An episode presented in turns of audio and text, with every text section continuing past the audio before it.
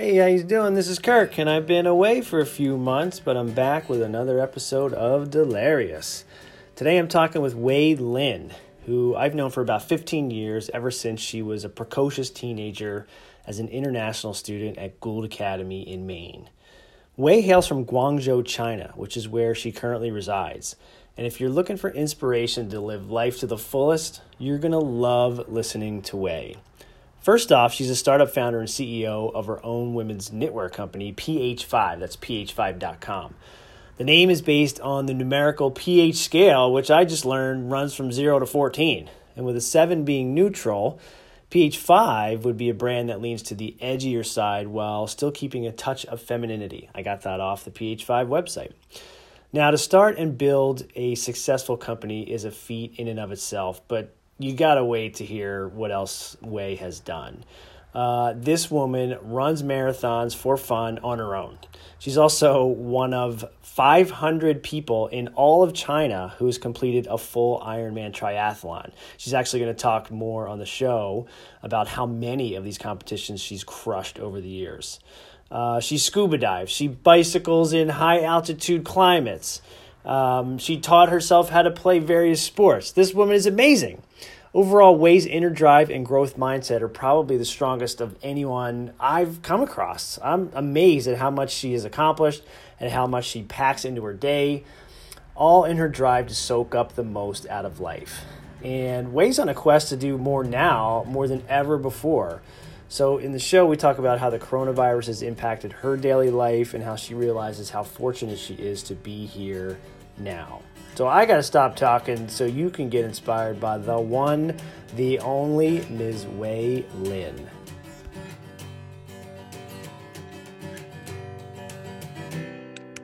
Hello. Hello, Wei. Hi, Kurt. Hello. Hello. How are you? Oh my Good. God, your virtual background is amazing. I have to get a screenshot of this for my for my post, Wei. So, and this is just an amazing shot. How are you? How's life? I'm good. How are you? How's uh how's everything over there with the COVID? Well, uh, I mean, here in Maine, it, there hasn't been that much of an impact. Um, you know, there's only been a couple thousand cases, and but I feel the state of Maine has taken very good precautions, and you know, requiring masks in public and um, social distancing, etc. So, but we have, you know, it's tourist season here in the summer, of course. So lots of people coming from out of state, and so you know, several states are are required to self quarantine for 14 days now. If they're choosing to do that, who knows? But where where are you right now? Are you in China? I'm in China. Yeah, yeah. It's this this year. It's just been so wild. It's so crazy. It's I. It's just too much. yeah, like I, I I was in China in January and then I flew to New York and then so I, I flew like I, I was just watching whatever happened to China happen to the US and now like like to the rest of the world and and it just like it just like doesn't seem to we we just we human just can't stop this thing. It's just like I don't know, I what to do. Well, so what's what's your experience been like in in China with COVID? Um, I think in general, Asia, it's just we just tend to have a culture of just wearing masks. So it wasn't really an educational thing to get people to wear a mask. Like people just automatically they won't even step out of their house if they don't have the mask.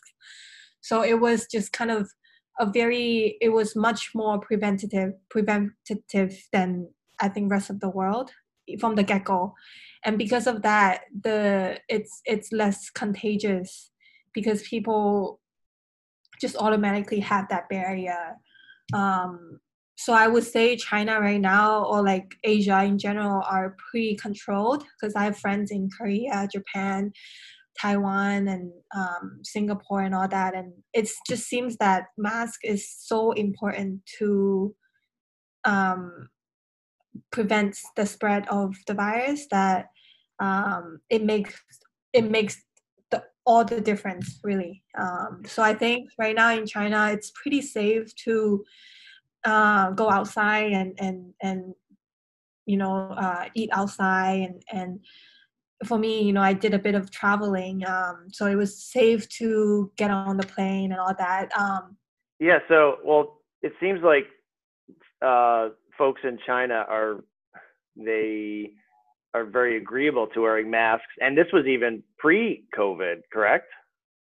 Um i think in asia if you're sick it's just a very natural thing for you to wear a mask. And now that as soon as we knew that this virus can be spread uh, over by air it's just like that's just that's just that's all it takes for people to just mask up all the way.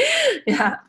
But it it's can like get, yeah it can get quite hard uh, now that summer is here and it's so hot and all that. Yeah well, and of course, here in the states, wearing a mask is a political statement, right? It's like you, a lot of people refuse to wear a mask because they feel it's it's a their constitutional right to not wear one. Um, it, right? I mean, but but still, there's this public health uh, necessity to wear a mask in public and respect e- each other in that regard. Yeah, yeah. Um, I remember uh, I remember traveling uh, between New York and LA in uh, February, end of February, and I remember wearing masks uh, on the in, at the airport on the plane, and also when I was when I landed, and that was end of February. So uh, COVID was huge in uh, China, Korea, Japan, and I think I believe it was also pretty big in Italy and Europe. Uh, but I remember I was probably one of, I could count my fingers how many people wore masks. I was probably one of the five people in both the um, LaGuardia and the LAX that wore a mask. And I remember getting so much dirty looks because A, I'm Asian, and B, I'm right.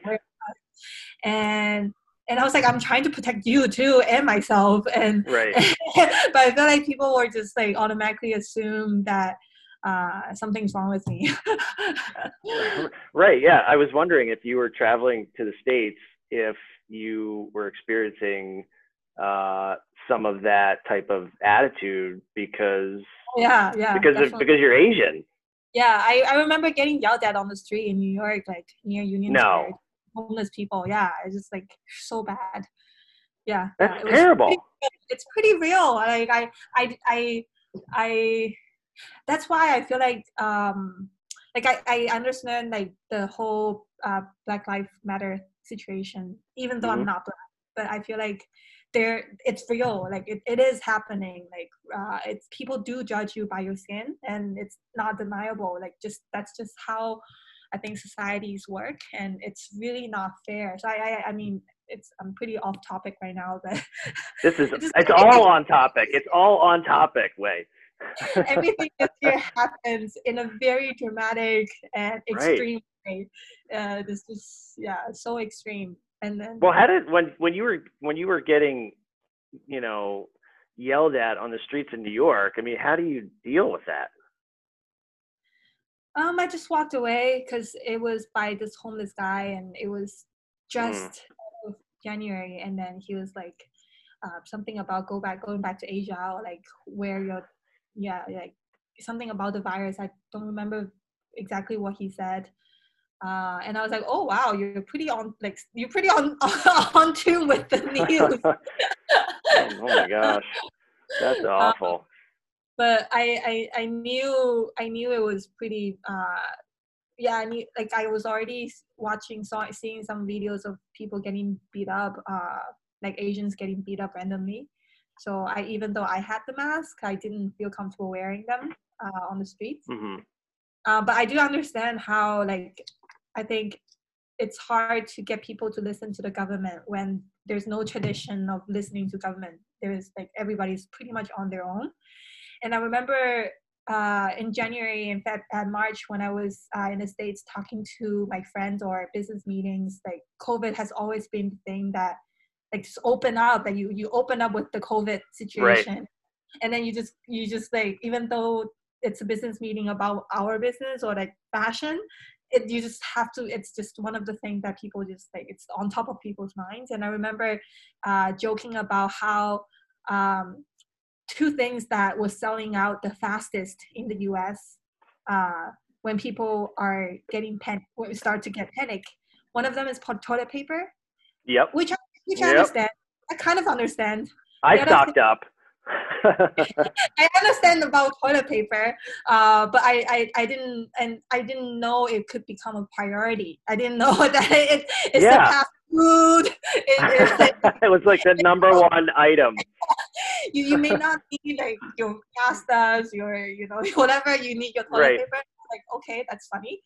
And then the second was uh, guns. So Yeah. guns was gun. It's just like people just buying guns, and I remember joking about it. I was like, this is so different from from from everywhere else. Like like because obviously no one else, no other country can buy guns, but I did not know reading the newspaper that two of the most important things in Americans' minds are toilet papers and guns, and that was just I don't know. I, I thought it was very funny to kind of to to to think about that. Um, and Oh, then yeah.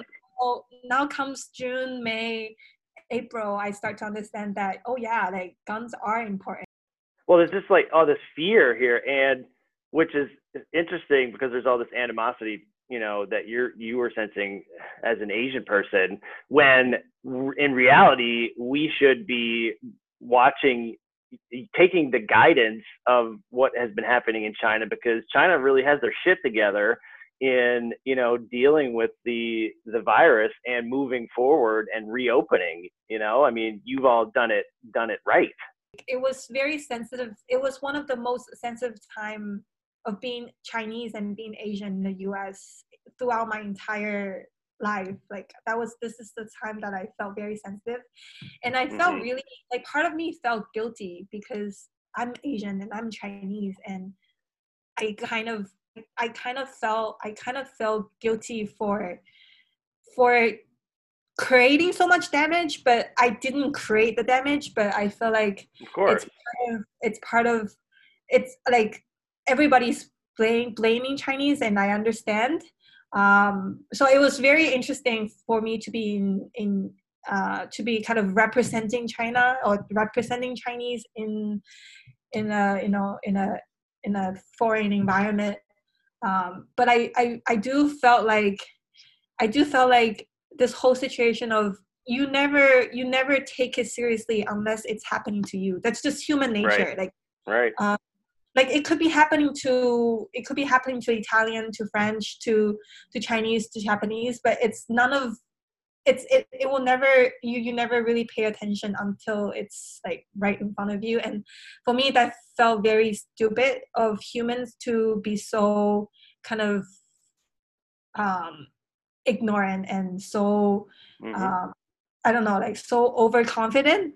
Uh i remember you yeah, said it yeah but but I, I i felt like yeah it's just like yes it is hard but it's not like we didn't pay the price. I feel like china paid a lot of a huge price. People locked themselves up voluntarily for two months straight and nobody wow. news uh, during Chinese New Year's, and I, I, I felt like we were able to control the virus to this extreme because you know 1.4 billion people pay their price, um, and that I'm sad that it, it is happening to the rest of the world, but I felt like just because China Chinese didn't die as many people as uh, a lot of other countries doesn't mean that ooh, we're the bad guys. I feel like nobody wanted wished the virus to happen, but I also part of me felt very bad for whatever that's happening. So right. it's very it is very complicated. I mean a little humility would go a long way on on our part too. Like for example i saw on your instagram page there was this photo of you like in a full hazmat suit i think. What when was that? It wasn't me. It was Oh, at that- the airport. that that was at the airport. That was someone testing that was everybody that's everybody staff. Like that's all the airport staffs. Everybody fully covered like that. And that was a, that's in China. That was in China. Which one? The there was a photo I saw someone in a full hazmat suit in front of a computer screen or whatnot.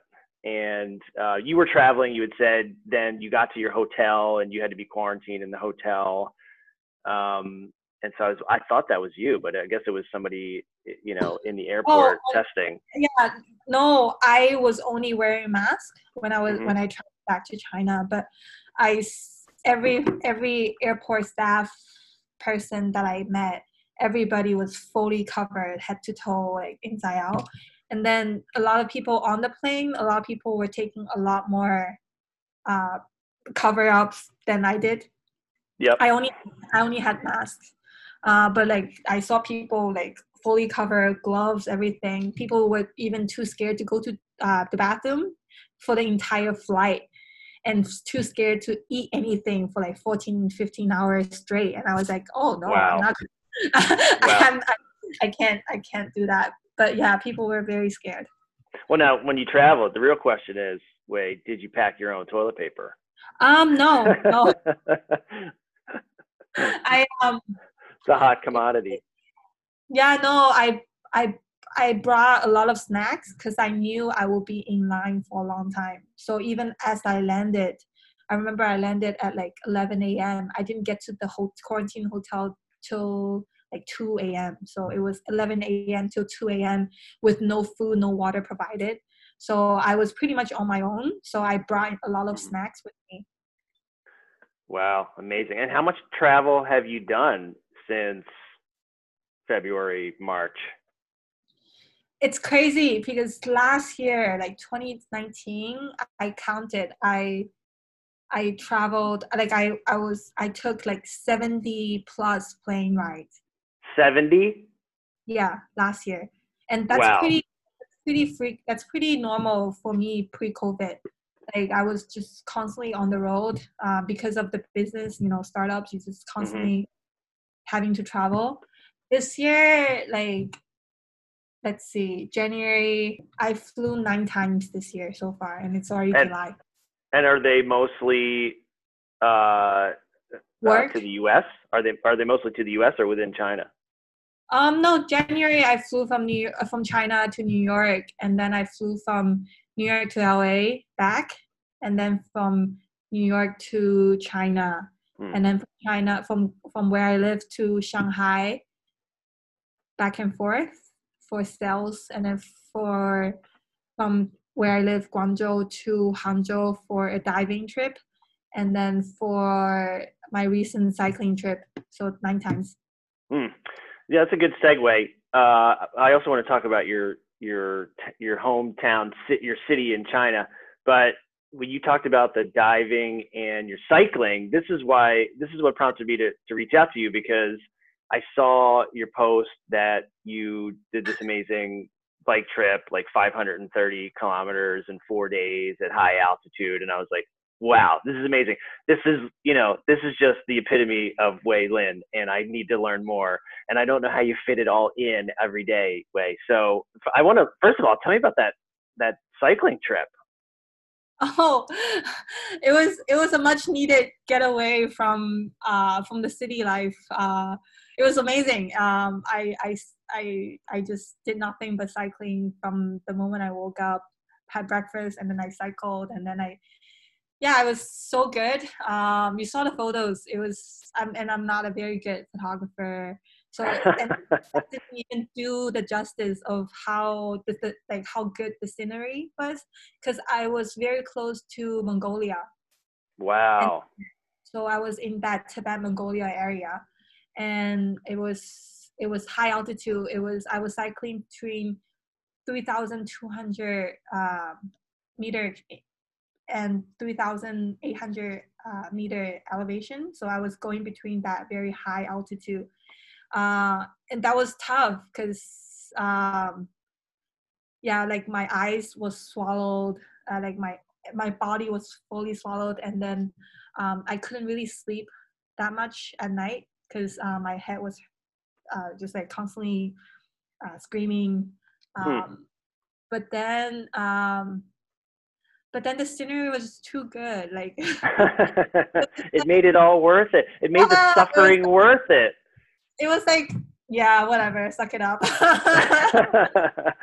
That's awesome. That's like, I mean, when uh, you know, I was talking to Adrian last night about uh, chatting with you, and she said, "Oh my gosh, you know, like whenever I think of Wei, or when, when we used to, you know, refer to you as Carol back back in the day." Um, yeah. You know, she said, whenever I think of Carol, I that that's what I think of is just her fearlessness and her growth mindset. Like you just see these opportunities and to step outside your comfort zone and you're and you just go for it and you're like whatever i'll just suck it up and i'll get it done. Yeah so, yeah. Was that was that always your yeah there's someone that was leaving a comment in, in chinese on that post. He, he was like he he he was one of uh he does triathlon in my city. So we like we were um like he knew me and then he was like oh let's let's like tell me about like tell me your your plan your like tactic like how did you plan this whole thing up? And like tell me everything like how did you like do it like what's your give me your your um um, tips and, and advice on this trip. And i was like there's no trip tips just like go for it. Just go for it. Just like cycle it's like cycle cycle away you know there's nothing was it nothing. Was this a solo trip? Did you do this by yourself? Yeah yeah. And how did you decide like how did you come up with the idea to just like go crush it up in the mountains near tibet and mongolia? So all my races got canceled. Oh yeah. So i had like two ironmans planned and then my ironmans were in uh, i scheduled one in april in taiwan and then july in spain. Both of them got canceled. So i scheduled another uh, ultra uh, trail running race in July in China that got canceled. And I was like, okay, so basically there's no race happening inside and outside of China. Just there's no race. And and um and I I feel pretty stuck. And I sports for me meant more than just fitness. Sports, you know me. Sports mm-hmm. is really it's it's part of who I am. It's just it's me, you know. Without yep. sports, you know, it's it's all kinds of sports. I, you know. right. High school, you know, basketball. Basketball. Was, yeah, we talked was, about that. You would. Ne- I don't think you had ever touched a basketball before you said, "I'm going to be a varsity basketball player." Yeah, yeah. I was like uh, basketball took everything out of me in high school. Like besides school, like I gave it a lot of time and effort. Mm-hmm, mm-hmm. I was I was really so I'm you know like I I I, I enjoy this process of improving in sports and and getting better and and just like giving you giving whatever you like everything you have. And so not being able to train and not being able to have a goal in mind was really one of the toughest things for me this year because I felt like hey I don't have a family. I you know I'm not dating. I have a very time consuming uh, business to run, but right. I don't want it to be everything about me. I I wanted I wanted to if my business is everything for me, then I feel like I'm even more stuck. Um, hmm. So I needed this time away, and since all the races got canceled, I need something that's on the same level of physically exhausting. I love it. So it needs to be physically exhausting. So it's either cycling or running uh, on multi, or hiking like multiple days. And I I chose cycling and I chose that region in Inner Mongolia because um, it's always a dream and 2020 made me realize that if there's one thing that you would like to do it's you should do it now before you may not have it tomorrow you know? I, I may get hit by mm. covid and i may i may die you know? It's a very real thing and, and it's even more real this year uh, to everybody that you don't get to you don't get to you know run away from the virus. Virus is everywhere and it's life. Right. So. well that you know and you're saying you need that physical exhaustion piece. So you've done uh, a couple of Ironman triathlons, correct? How many have you Yeah. done? I've done more than a dozen half A Ironman. dozen? Oh, half. Okay. Well, still a Um, dozen. I've done zero half uh, Ironman, so I'm already impressed. So, like a, like yeah, a dozen. Because I've I've started it since 2014. So yeah. I mean, it adds up like two, three races a year. That's a dozen. Are you Um, like well known on the Ironman circuit at this point? No, no, no, no. um, I I mean, granted, there are only 500 people in China that completely the completed completed the full Ironman. really? Yeah, it's it's such a new sport in Asia in China. Uh, And you're one of them. You're one of them who've I'm one of completed the them. full. I've done two, uh, but uh, I I'm pretty I'm pretty antisocial, so I don't really talk. I, you I seem pretty try not- social here. We're having a great conversation.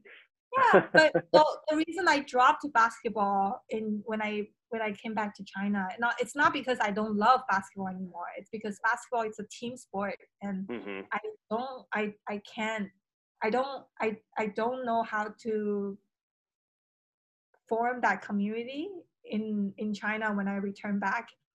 It I it was hard for me even after graduating from college. Like I love basketball so much, but I don't seem to have that community to keep playing. Because after every as soon as everybody leave school and and they're you know you have your everything else has changed. You know your your job's different, your friends are different, and when when I was in New York, uh, it was hard because everybody is super ultra competitive. So it wasn't the usual thing for people to meet up every week for a game. Like people want to do different things every weekend. Hmm Uh, they want to meet different friends every weekend. They don't want to stay with the same friends. So it was it. I become more of more more and more of a person that prefers sports that only require me and myself. And so I dropped basketball. I dropped rock climbing. I dropped everything that require someone else. Right. And so it's becoming like marathon, golf. I even played golf on my own. And then That's cool. Become like running marathon. and Wait, pause here. Pause. Marathon. So you've done these Ironman triathlons, but have you done you've done mar- marathons on top of this? Is that correct? Oh yeah, Mar- I I did my first one in Boston uh, when I was at Babson. So sophomore year, I did my first one. Um, but marathon was al- almost a bit too easy for me. I love it. You said that was you said that with such a straight face too. You're like, it's just too easy for me the marathon. Meanwhile, if I run five miles, I'm ready to you know puke up a lung. But it's not me trying to be cocky. It's just me needing. I need something that's physically exhausting. Like that's Yeah. just. A, Why do you, why do you feel that way? Because otherwise, it cannot compensate for my mental stress.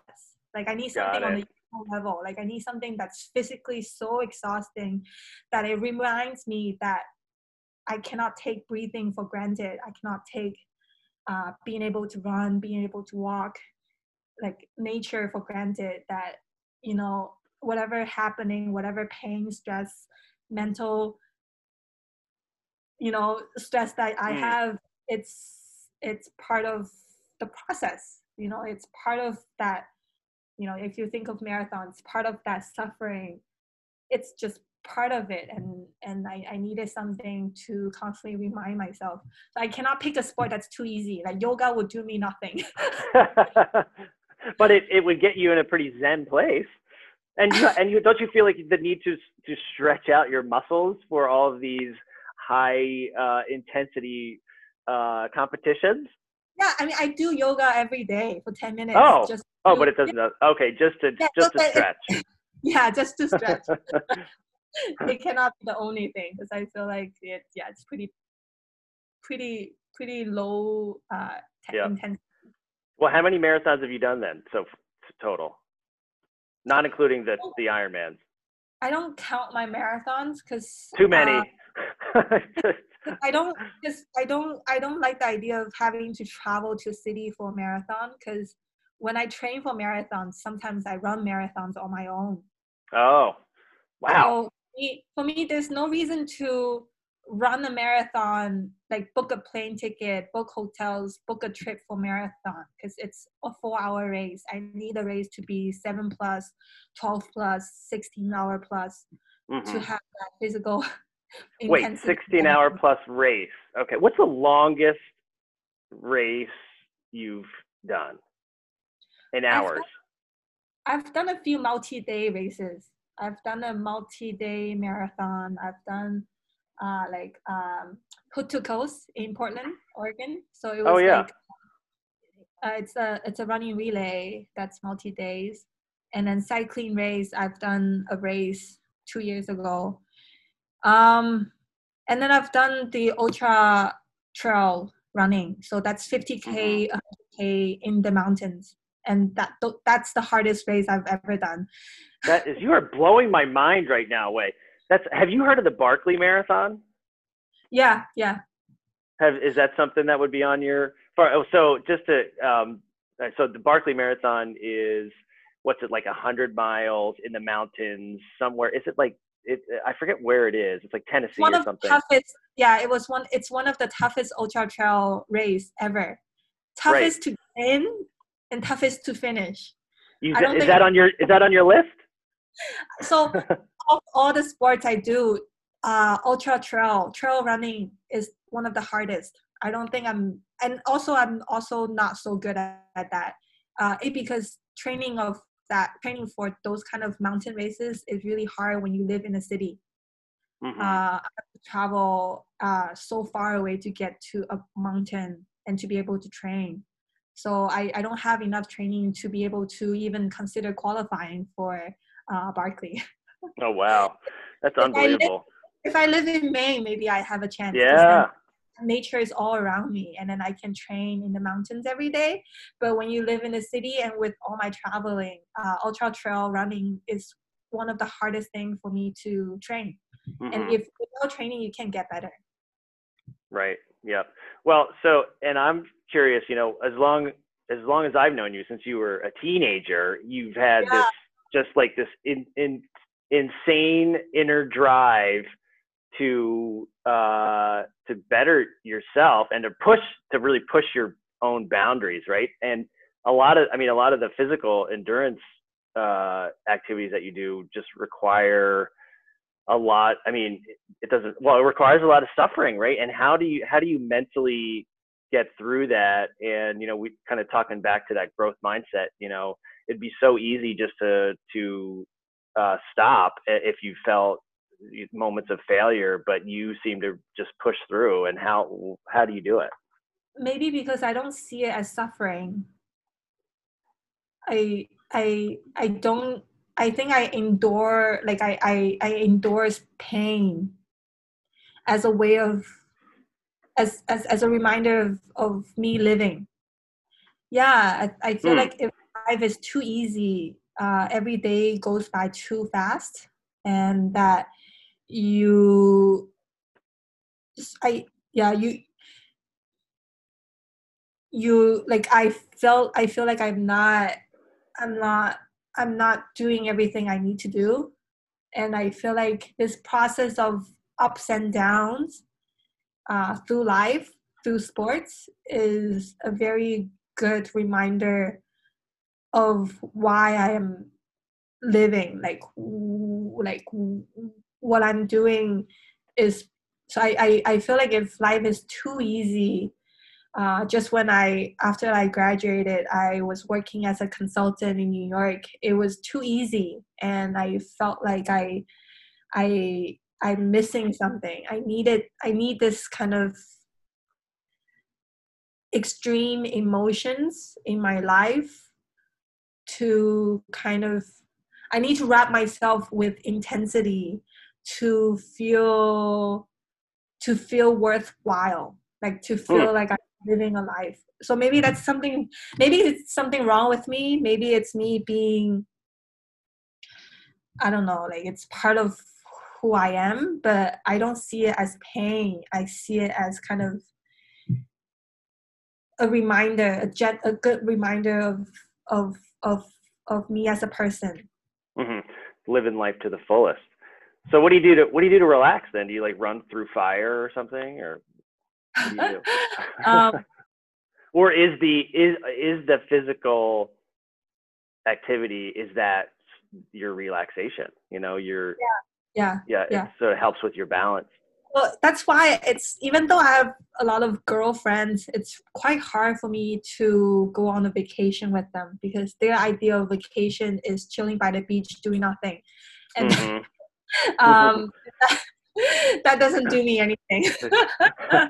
so how like if, if you went on a vacation with your friends and they wanted to chill on the beach doing nothing like how long could you do that before you just like you just said i i've had enough of this I, i'm going crazy yeah.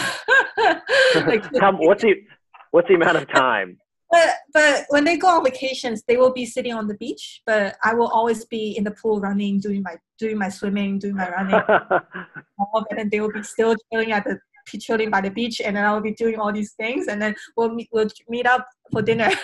i'll see you at dinner. Enjoy the beach. Yeah, that's hysterical it's like yeah, it's it's really hard to get me to be sitting on the beach. Like I could do that, but like say I did that in uh, last summer in Nice, but that's right after my uh, I had a beach day, but that's right after my Ironman race the day before. So the Mhm. second day it was become a beach day, but then the third day I I was already out and and like doing other things. that's So- that's that's awesome yeah, one day is my limit.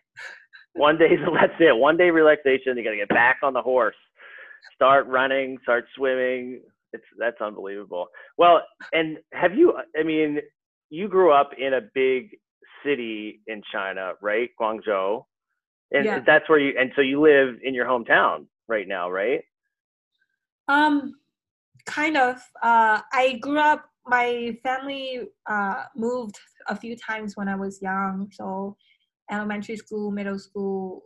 Uh, middle school, I was in a boarding school, um, and then where my family lives is in a very industrial place because that's where factories at. And Guangzhou is China's third biggest city, but my parents are about Hmm. 40 minutes away by train, and I live alone in a big city.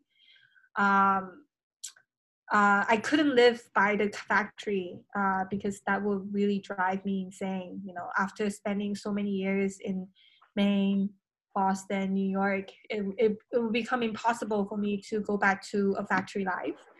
Um, so I I, I decided to settle myself in Guangzhou. hmm. so uh, just for comparison's sake uh, uh, what city would you like i'm trying to imagine the scale of being the third largest city in china what would you compare to in the us Uh, comparing in terms of what? Uh, just size population um, population is not fair because China is just overpopulated with people. Mhm. Uh, but uh, if I give a comparison, Beijing is very similar to, um, in terms of latitude, to Boston. But Beijing Mhm. is the capital, so it's like DC. Uh, New York is Shanghai. Uh, Guangzhou is a place of a lot of. Um, right next to Guangzhou is Shenzhen. Shenzhen is China's Silicon Valley. But Uh-huh, Guangzhou right it's a place of a lot of uh, commerce so a lot of trades a lot of um, it's it's where a lot of businesses are happening. Um, i don't know where how would i compare guangzhou to to a us city? What what what american city has a lot of like trades and business dealing uh philadelphia? Really? That no no. La i don't know. um la maybe. Yeah la because uh it's really hot here too so la is so really right that's interesting. Um and then and you you so you were in boarding school from the time you were in middle school correct? I mean you left home when you were what how old? Like 11 12 11 or 12 you left home. And was that something that you were really uh I mean, did you really push that as a kid, or was it your family saying this is the best opportunity for you? Like, did were you excited to leave home at 11 or 12? Um, my my parents, both my mom and dad, are very career driven. Uh, so I barely get to see them um, mm-hmm. growing up because they're just too busy uh, working and managing the factory. So I, me and my brother, pretty much we were just pretty much on our own since since since we were in elementary school. Um, I remember never seeing them because whenever I go to sleep, they're not home. Whenever I wake up, they're gone. Um, so that's probably also part of the reason why I'm pretty independent, just because I've been independent since I can remember.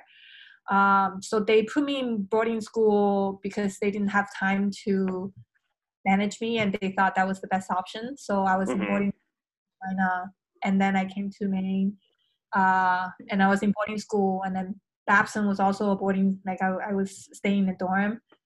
Um, yeah, it's just part of part of me just growing up. It's also part of part of the reason why I, I feel like I'm pretty uh, self sufficient. yeah, I'd say. I mean, you. I, I. That's something that's really. Uh, ad, I admire. In I've always admired since you were a teenager, just being so self sufficient, like coming to the U.S. Um, and were you one of the Were you one of the first students from China at Gould Academy? It was me and Nuna. We were the first Chinese in the in the history. Yeah. Yeah, of the school. That's that's unbelievable. I remember. I think it was like my, literally my first day on the job there, and it was like, uh, and then um, you know the academic dean said you have to meet with you have to meet with Carol Lynn because she wants to talk to you about getting into Harvard or wherever wherever it was you wanted to go. Was it Harvard or Wharton or I can't remember. Yeah, yeah, yeah. I mean, I was like, wow. Rejected all of them, so there we yeah, go. okay, so I wanted I wanted to talk to you about this because you know you're obviously someone who is super driven. You have you set these very high goals for yourself, and you've achieved a ton of success back then when you applied to you know you had said i want to i want to apply to the top colleges in the us and i and you were very confident like i'm getting it now when you were not admitted to those schools what what was that like for you? Because i was pretty confident that i would get into at least one. Um um i granted, I also went to the summer schools. You know, I went to Stanford. Yeah. yeah. and I was pretty much taking college classes even as a high school student. So I was like, okay, then there's no reason why I wouldn't get in. You know. Right. Uh, and then get in, and it was so. It was. It was so. I was super disappointed at myself and then i remember i was going through because i i did a lot of college visits. I visited a ton of colleges. I I was very aggressive in trying to learn the schools that I'm mm-hmm. applying mm-hmm. and really taking the time to visit almost everyone of them. And you went by your and you went by yourself to all these places, right? Yeah, I signed up to all these college tours, and I was I just off I went. Um, like I even go to Philadelphia, DC, like all the schools you named it that I wanted at least visited 20 plus schools. Um, and then I, I remember I was choosing between, uh, I think it was BU and Babson. And then I mm-hmm. remember um, you and um, Adrian was like, you knew someone that went to Babson and had a good time. Her brother. yeah, and then it was doing really well after school, and that Babson's a great school. And I think, I think yes, Babson is not an Ivy League school, um, and that had I been to, gone to one of those, you know, League schools, my life could have been different.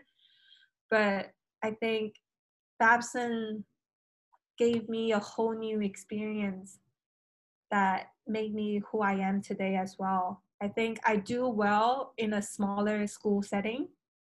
Um, I, I need that personal connections and I felt like um, even though it doesn't shine on my resume, uh, Babson taught me this entrepreneurial drive that is much needed for what I'm doing now than say had I gone to an Ivy League or a state school, you know, like UCLA, like Luna or UC Berkeley. Um, I I could have been a different person, but ultimately, I I don't regret going to Babson.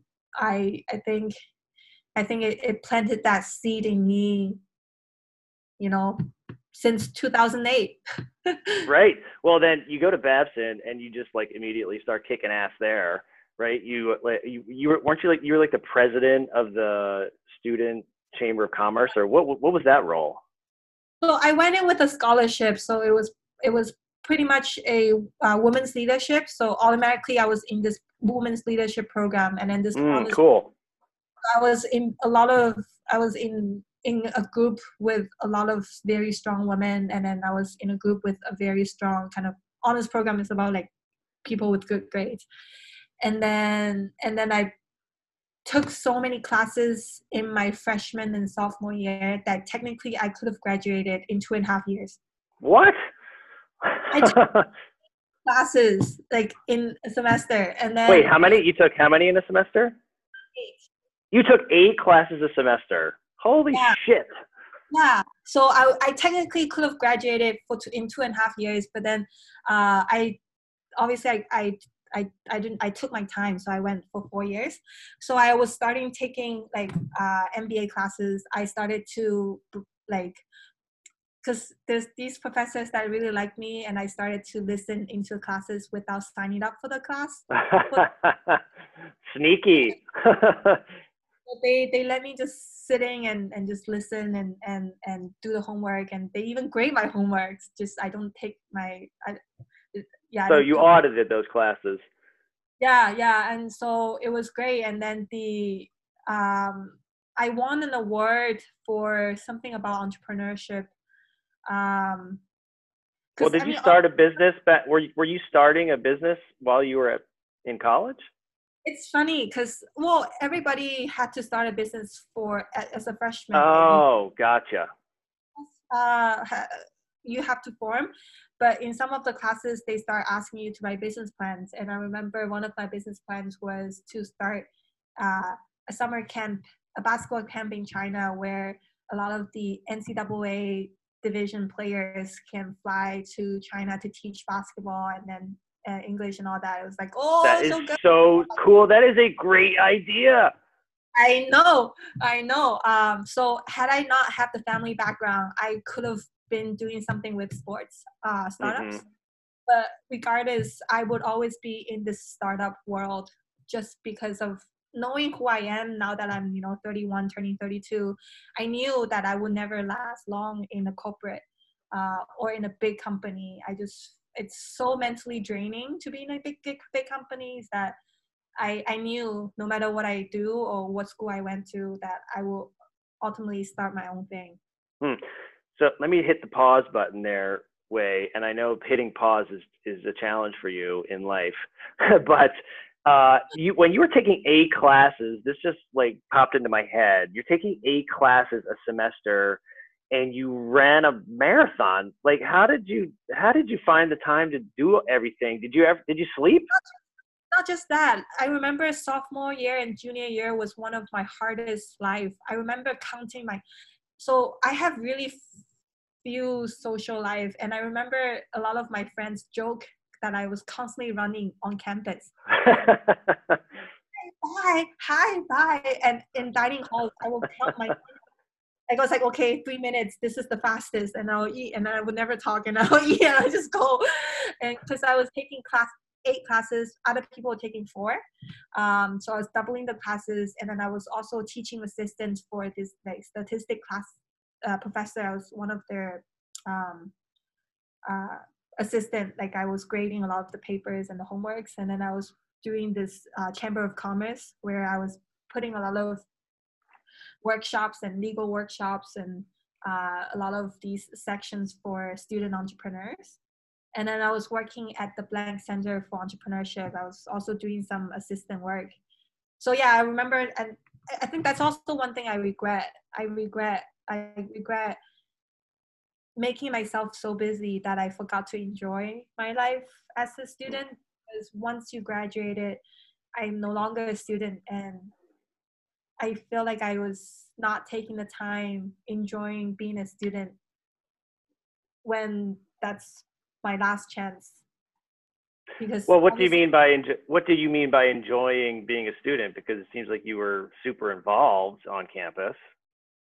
Yeah, but I miss I miss um, socializing with people because I think part of part of me that I feel like I'm not very good as an entrepreneur is that I forgot to understand and appreciate this human connection that it's much needed for if you're running a business and becoming a business owner. It's this um, ultimately ultimately whatever you do in life, you become a salesperson. Even if you're a lawyer, a doctor, uh, an accountant, if you want to become good at whatever you do, whatever industry, you you are selling yourself, and you you you need to understand this importance of importance of of of connecting with people and and being friends with people and i felt like uh, babson was already a very small enough community that i i could have formed a lot more meaningful meaningful connections with my peers and i wasted that chance. Hmm. well but it seems like you've uh, you've found your niche and you know in terms of being a startup founder and ceo i mean seems like you're doing your thing every day. Do you love it? Um it's a love hate relationship. Um i i think i yeah it's it's it's starting a business and running a business is one of the is it is the hardest thing i've ever done in my life. Uh it's you get a thousand rejections before you get one yes. And you so true. Every step you take forward is like 3000 steps like 20 steps. And like it, it, especially in the first few years you feel like you're just constantly running in a circle. Um, that you're making you're not making the progress that you hope that you can make. Uh, but now that you know i'm in year six um, it, it, it felt like it has a momentum that I have a foundation that I don't need to be overly stressed out that even even if you I get rejected or if, even if things are not working out the way I had I hoped uh, it's not the end of the day it's it's not gonna kill me or the business that I I I take failures a lot easier now than I had before Hmm. Well, and um, how big is your is your team? Eight, eight, nine people. Okay, but you still are. I mean, you're doing a lot of the traveling, and um, you do a lot of sales. Meetings, yeah. Yep, gotcha. What about what's um, what are your like? What are your goals for what's next? Wei, what do you want to do? Um, obviously this business is not at a level that I dream. Like I it my business needs to be a lot bigger than it is now. Uh, but I, I I'm never in it for the short run. Like when I set my foot on something, I don't intend to grow it in two years and then drop it. I think I, I see this as a 30 year project. 30 years. Wow, it's like a mortgage. Yeah. lifetime project to grow a brand. So it's not something that I take it lightly. It is something that I intend to grow to a scale that I intended to get to, and I know it will take time. If I make it, great. I don't see why I wouldn't make it. I think the toughest has already gone. I think right now it has enough momentum for it to not go bankrupt. uh, that's a plus. That's a plus. Uh, so I have I have enough confidence for it to grow organically. My concern is that if I grow it too slowly, I'm missing out on a lot of the opportunities. Now that everything is changing so fast in life, uh, you know, COVID really changed everything to virtual. And you know e-com shopping become a much much bigger thing than it was Right. pre-covid. And that international traveling is not possible. And that this anti-globalization is happening.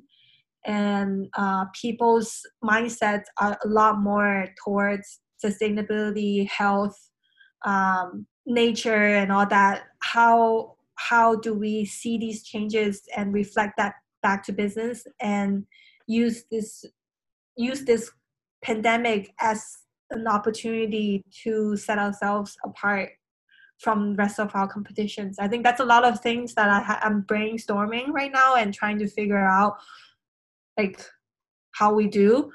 Um, but even with that i i intend to accelerate uh, the growth rate but i don't intend to i don't have a deadline in terms of what's next after my business. I think it's i see the potential in this like very big. Like i i intend i have a very big ambition for what i do. So it's not gonna be i don't think about what's next because there's no next. I can i can i will, I will keep growing it. Um other than that i think once i get to a scale i do want to start a nonprofit and it will have to do with something about sports i i do intend to share my love for sports and what sports teach me to a lot of unprivileged kids uh, in whatever communities that I think this will apply. But I do see how uh, it is important to understand that uh, you know it's sports is a lot more than just physically physical health or it's a lot more than just a, a, a, a something that will get you to a better school you know? A lot of people play for that reason but i feel like it is what kind of there's a lot more to it like a lot of uh unprivileged sports. For example a lot of sports get a lot of attention like basketball tennis golf you know uh, baseball football you know these sports are star sports but i intend to kind of bring people to sports that are not in the in the light the sports that are underlooked right. That's cool.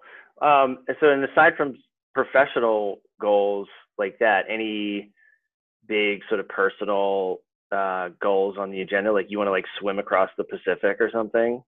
um, it's been done by the way oh my gosh, I didn't. I have to. I. I should have fact checked before I brought that one up. so, so that okay. So what's bigger than that?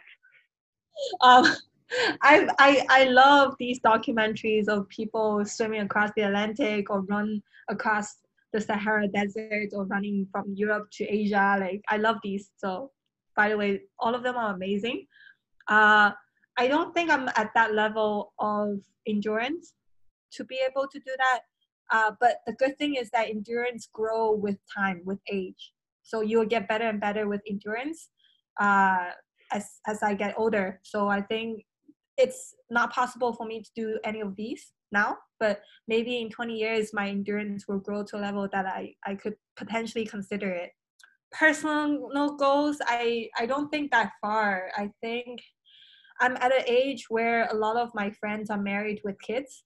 Um, and then being an Asian woman, I get a lot of pressure from family to have my own family. But I feel like me as a person, I don't want that to be a checklist. I think it is something that if it comes, it comes. If it doesn't, it doesn't. So my goal is to be able to live my life to the fullest. And like you said, whatever I set my minds to, I want to be able to finish them. So I one of my thing would be to try climbing uh, or try attempting something like the Everest, but I don't want the Everest commercial.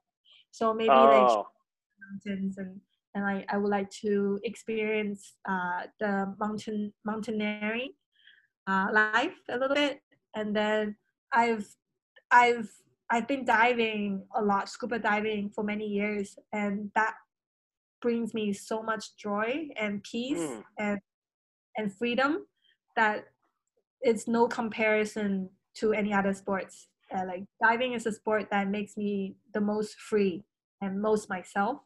So I intend to dive different corners of the world a lot more. Um, yeah, so these are the two things that I set my minds on now. And then just keep going with my business and, and keep trying to uh, kill myself uh, physically. well, you seem to be uh, i mean it, it seems to be getting stronger as you uh, as you go through life not uh, it's not making you weaker in any way physically so but the struggle is real i'm sure. How do you feel? Like do you feel that you're physically not as strong as you were 10 years ago? Actually i no i actually feel uh stronger as well and the, you had said the endurance factor for sure you know i and similar to you with the you know sort of all the stresses of of a business and startup life i uh, i've done a lot i've placed a large focus on physical activity and wellness and you know i don't I, I, mean i have to get off my ass after this podcast and go for a run Wei because you you know you, you made me feel like i'm super lazy um, but but uh but i i feel stronger like and i feel more fit and I know my body better now than I did, you know, 10 years ago, 20 years ago. I have, you know, now that I'm uh, in my mid 40s, though, Wei like I have issues. Like if I re- like I ran a couple weeks ago for six miles, and I my knee just it, it took me a couple of weeks to heal up my knee because I have a torn meniscus. So, and I haven't got surgery. I'm just sort of healing it naturally. And so, you know, there are times when I push myself a little too hard. Um, but I know to listen to my body, and uh, I I love it. Like just like you, I mean, I love being physically active and really pushing myself and having a little bit of that suffering. I mean, your are like your family is just all very physically very good and in shape. So I, I feel like the reason why you interview me is probably we see something similar in each other. Uh, play other than basketball nowadays? What do my What did my kids play other than basketball? You, you like what? Oh, you... me. Well, I've re- I've re- I basically retired from basketball, so I don't really do that anymore. I have picked up tennis though, which is and it's interesting because I've never really played tennis, um, but have just started to with a retired uh, professor who lives in my lives near me and it's very humbling because he he kicks my ass every time we play and you know i love the competition and i'm improving a little little by little but uh you know i have to i have to learn it's it's been a great experience in um managing my my emotions and my competitive spirit because i just get crushed um, so I do that. You know, I I run a lot. I do I do yoga, but you know that doesn't do it for me uh, Wei. Like same for you. um, and yeah, so that's kind of. I mean, that's kind of what I've. That's about it. And then I'll do some kind of just general workouts. Oh, we also I. I, we got a Peloton, so that's been great, especially like here in the winter in Maine. But you know, I'd like to start looking at doing some more longer uh, runs, and you know, I'm not sure if I'll get to the triathlete level like like you Wei, but um, but you know, you've been super inspiring for me to to uh, to try some new things, and and as you said, to just go for it. Yeah, don't don't say. That's so true. Well, uh, I've, this has been awesome, Wei. Thank you so much for taking the time and uh, filling us in on what's going on in your life. And you just have this amazing bounce. You've always been such an inspiring person ever since you were a teenager. And even more so now with everything that you do. I don't know how you fit it all into your day, but um, it's really amazing. And uh, I look forward to following you on, on the Instagram and other places to see what your what other adventures you're you're having. Thank you. Thanks for having me. I mean, it's great to uh, connect and, and just chat. And it's, it's yeah, I had a lot of fun talking to you. Awesome. Well, the next time you, uh, when you do like the Barkley Marathon or hike up one of the seven summits, hit me up and we'll talk again.